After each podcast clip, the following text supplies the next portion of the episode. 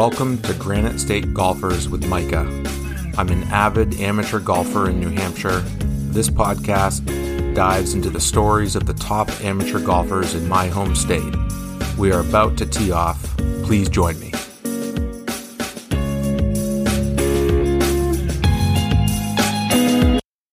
This episode features the return of James Pleat, who was my very first guest. James captured his third New Hampshire Mid Am Championship this week at Owl's Nest. We spend most of the time talking about the final round and how he played some of the holes coming down the stretch. The Mid Am is a 54 hole tournament over three days. The top 40 players make the cut after day two. I was not one of those players. If I sound a little different, that is because I have a head cold, so apologies for that. I hope you enjoy my conversation with James. James, thanks for coming back on the show. And it was great to meet you this week in person uh, up at the Mid Am at Owl's Nest. Yeah, thanks for having me back on, Mike. And it was uh, it was great meeting you in person too. So you captured your third Mid Am title uh, this week. Uh, congratulations! You also won the event in 2017 and 18. And let's just jump into that final round. Uh, you were paired up with Jim Silley, who had uh, a two stroke lead over you and Ryan Kohler. Uh, the three of you have played some golf together, which I want to yep. also yeah. hear about. So you you're starting the third round, two shots behind Jim. Did you have a score in mind that day when you started out about what you thought might get the get the job done? I mean, to be honest, I, I really didn't. Um, I was really just trying to focus on what I was doing, how I was going to play the holes, and you know, if if it got close in the end, was I going to play the holes any differently than I did uh, the previous two rounds in the week? So, not necessarily. I think looking back, I would have um, assumed that I would have had to go under par to uh, beat both Jim and Ryan, but I think um, you know I I got kind of lucky that I caught them both on kind of an off day for uh, for both of them. So um, I didn't have a number in mind initially, but looking back, I, I would have assumed it would have been under par um, based on how they had played uh, earlier in the week. Speaking of that, I want one of the things I want to ask you about. Uh, you know, having played it the, the first two days, familiar yeah. with the course and the where they had the tees and where they had some of the hole locations. How was the setup on that third day? Because looking at the top 40 players who made the cut, only five players of those 40 shot par or under par. It, you you shot par. So very few people, you know, shot par or under par that day. So tell me a little bit about what the course setup and hole locations and tees were like on the third day. Yeah, I do think it was more difficult. Um, you know, and I think Jim and Ryan and a lot of the other guys, uh, you know, near the top of the leaderboard had played Owl's Nest quite a bit, whether it be through Tri States last year or the four ball. And I think the mid am team was there this year as well. So um, we're all kind of familiar with the golf course. The first two days, yeah, the tees being up on 13 and nine were, I guess 13 was kind of expected. Um, nine, not so much. I, I don't know if I had ever played it from that tee box there. Um, and they still were there for the final round. So that was a little bit surprising. As far as the pin locations go, I mean, yeah. So I, I guess to go back to the tee positions, um, 16 was back, and the first two days, as you saw, it was up a tee box. So that was a little bit different. But again, it was that's the tee box that we normally played. So it was kind of uh, business as usual for us um, compared to what it was in the four ball. Um, but that certainly changed how we played the hole there. But yeah, I don't think there were any um, drastic tee box changes. The pins were they were challenging, but uh, some of them were pretty fair. I would say. I, I, feel like any pin that you have on the 15th green is going to be difficult. So that's that's always a tricky one. We'll, we'll, we'll get um, back to the 15th hole. Yeah, yeah. It, nothing too crazy. Uh, I think 16 tee was really the only difference. Okay. So back to the group, you've you've played quite a bit of golf with both Jim and Ryan. Um, what's the group vibe like? How chatty or not chatty is it? And is it different in a playing in a final round versus if this had been, you know, day one? But you guys have played some golf together, and what's it what's it like together? Yeah, it's it's a great question, and we were in the final round together last year, so we're certainly used to it, and we're all good friends at this point. Um, just you know, through all the tournaments we've played together, and tri-states for that matter, um, being teammates has also helped with that. But yeah, I, I would say generally it's pretty chatty. Um, certainly to begin the rounds when we see each other on the range and the putting green as well. Definitely, I, and I noticed this. It, it does it, when it gets down the stretch. When it gets closer, the chatter stops a little bit, um, and it's it's really no hard feelings at all. It's just everyone's just trying to grind it out, yeah. finish their round out, and everyone knows what's at stake. So, um, but I, I, think we do tend to keep it light for the most part, even at some points uh, towards the end of the round. So, it makes for a fun, um, competitive environment, and uh, I always enjoy playing with with Jim and Ryan. They're great guys and great competitors, and um, I respect them as competitors. And yeah, like I said, being in the final group with them last year, it was kind of a, a fun uh, part two this year. Yeah. So let's get into the round. You started out with, I think, a couple bogeys in the first three holes. Yeah. Where's your Where's your mindset? So you start again, as I mentioned, you're two off the lead to begin. You make a couple bogeys early. Uh, one of the things we're trying, I'm trying to do with this podcast is to is to learn from players like yourself for the, the rest of us mere mortals. So how how do you sort of regroup and and not throw in the towel and just start keep grinding? Like what's your mindset coming off of that third hole?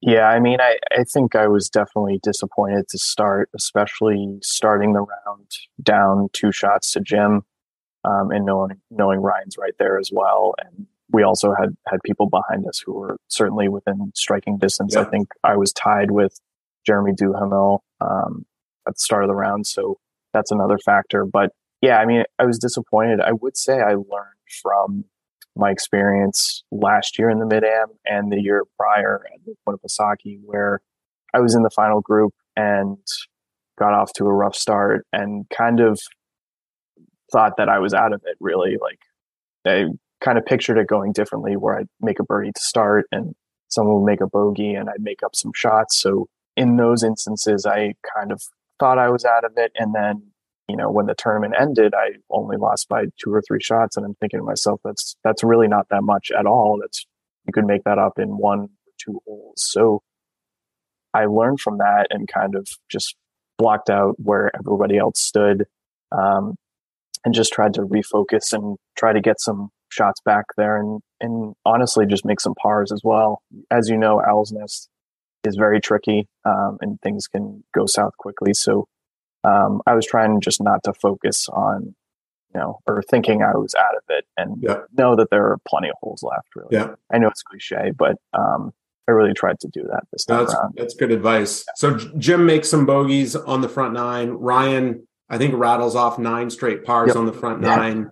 You guys get to when you're making the turn heading to 10 and 10 is a short downhill par three. I think at that point, Ryan's now got the lead. Uh, yes. You go into 10, and I think you and Jim both put it close, make birdie. And so things, uh, were you tied with Ryan coming off of 10?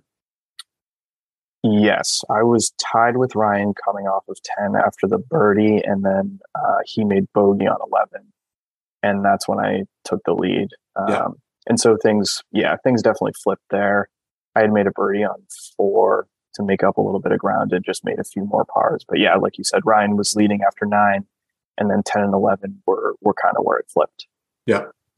Um, let's get into the last four holes. Those are some pretty interesting holes. Uh, we'll sort of yeah. walk through hole and course strategy on those four holes. So the 15th hole, for those who haven't played this course, uh, and for those that have, will probably smile along to this. Uh, 15, I think, was the hole that I think after the rounds had the most chatter of the people I talked to. 15 is this pretty short, pretty severe uphill par four with this enormous boulder cropping on the right hand side, yeah. a, a, sort of uh, fairway that sort of everything feeds down into the middle that's that part's pretty straightforward. Uh, you can hit a variety of things out there, but the problem then begins on the approach shot up to the green. We've got a pretty elevated green. You can't see the surface of the green. It's a narrow green. that in itself wouldn't be fine. The real problem gets when you get on the green, and I don't know if there's a friendly hole location on that green.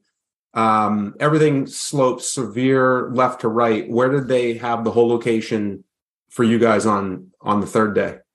Yeah, so I, I was hoping they would have it down there on the right so we could funnel some shots in there, but unfortunately that was not the case. So you you saw where the pin was on the second round. It was kind of just above the ridge on the left.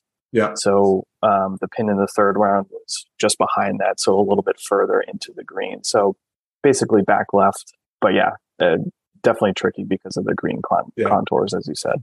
What? So what do you? Knowing that green is tricky, what are you thinking about what you want to hit off the tee? About how much you want to leave yourself for a wedge going in?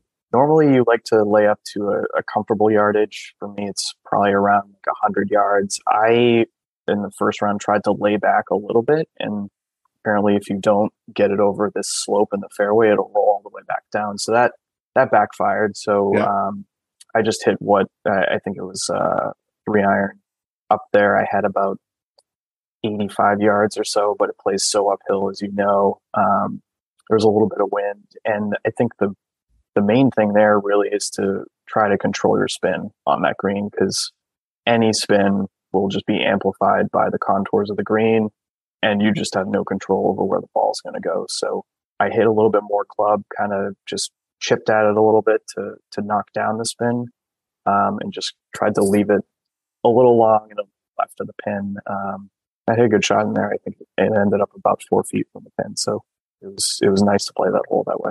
So you get to 16. 16 is this severe uh, downhill par four long, and it sounds like the tees are further back. What do you would you hit off the tee on 16? Um, I hit another three iron there. Um, ended up just trickling into the rough, and um, as you know, that one's pretty pretty severely downhill, but uh, the green's also pretty firm. So I was just trying to lay it up short or land it short and let it roll down to that green, and it actually just kept going and went over the green. Um, and so that was that was a tough break. I ended up not getting up and down there. Jim made a really good par there to uh, to close the gap to um, to one with two holes to go. So put the pressure on there. Um, but yeah, it, it's a tough hole to to play under the gun when you're yeah. nervous, when you're trying to win, and you know your ball's going so high up in the air and you kind of lose control of it. It's it's tricky. Yeah, calculating that second shot on 16 yeah. is is tough because that is a firm green, and even people in my group landing short of the green, um, even they were off the back of that green. There's just a ton of rollout on that second shot. Yeah, requires requires a lot of math on that second shot. So, um, yeah, it's it's a tricky one for sure. 17's a a, a very gettable and two par five. Um, down, you know, the second shot's downhill. Tell me about how you played how you played that hole. The tee shot usually sets up pretty well to my eye. Uh, I know there's OB left, but just try to hit it down there with a little cut. Um, so I hit driver. It it kicked into the rough, but I had, God, I want to say about uh, 160 to the pin, and again, very downhill. Really not playing to that yardage. You really don't want to land it on the green, especially if you're in the rough. So um, I just kind of chipped a little um, gap wedge down there the pin was front right, which was a tricky pin location. Jim had hit a good shot in there. He had an eagle putt of about, I want to say 15 feet. And so, and I think Ryan also hit the green, um, had about a 30 footer. And then, yeah, I just hit mine out to the left. Didn't really want to mess with that pin. Ended up about 20 feet as well for, for eagle. So I, I two putted there, which was nice. Yeah. So that birdie, does that then regain you a, a two stroke lead? No, so Jim Jim made birdie there. He had um, he had uh, narrowed it to one shot after 16. Um, he made birdie there. I think Ryan was was one or two behind at that point uh, after 17 as well. And yeah, so I, I grinded out a birdie on 17. Just just a two putt on that green is pretty tricky, but yeah, um, yeah. So after 17, I had a one shot lead on Jim. All right, so you've got one stroke lead. You're going to the last hole. Tell me, how would you describe your nerves and or excitement level? Um, I would say they they go hand in hand. Um, you're trying to kind of temper the excitement level at that point, um, but also deal with the nerves. So I, I, would say I was pretty nervous because really at that point you just want to make two good swings, get on the green, you know, see what happens from there. But yeah, excitement. I would say I'm really just not trying to look too far ahead. Um, just focus on what's going on at the moment. So I wasn't really trying to focus on the result or the possible result of what was going to happen after after that hole was over, um, and just try to hit the shots. But um, yeah, there were there were definitely some nerves going on there. Yeah, heart was beating a little faster. Um, but it's it's it's why we play competitive golf. You know, if right. if you don't get that feeling, then um, or if you don't like the feeling, then it's competitive golf might not be for you. But uh, if you're in the hunt um, and you get that feeling, you know things are going well. So 18 is a short par four with a variety of sand traps, which I think yeah. for someone like you isn't really, you're looking past those traps. So are you hitting driver on 18?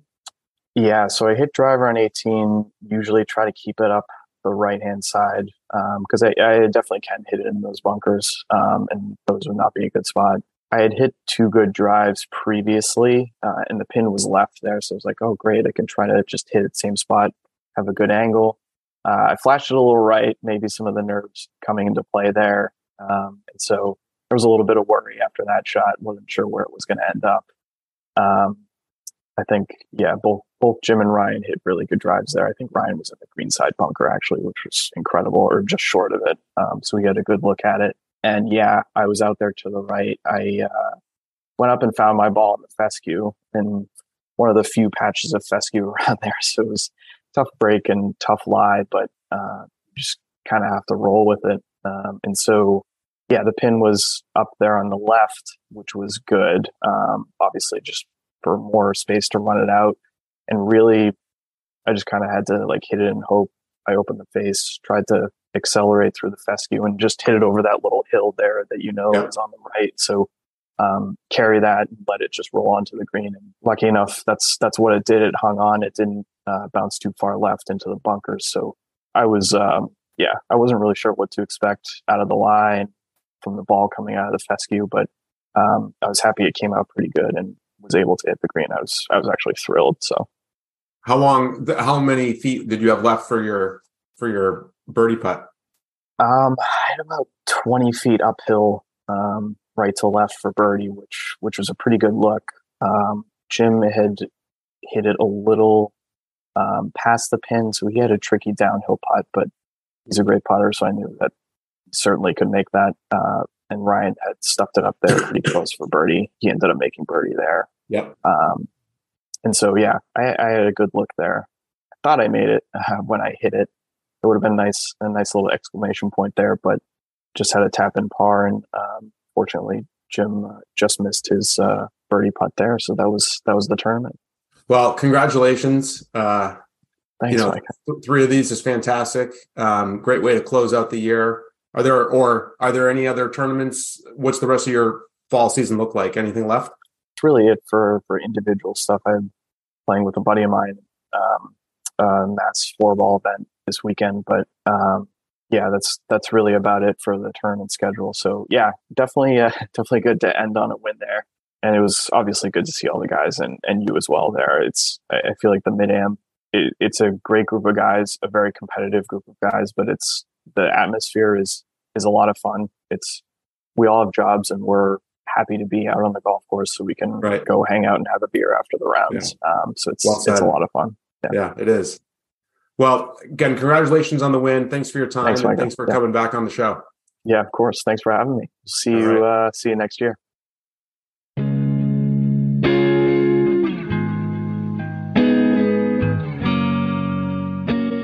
Thank you for listening. Granite State Golfers is produced by Dew Sweeper Productions. If you like the show, please share it with your friends and leave a review wherever you listen to your podcast. Until next time, tee it up, have fun, and go low.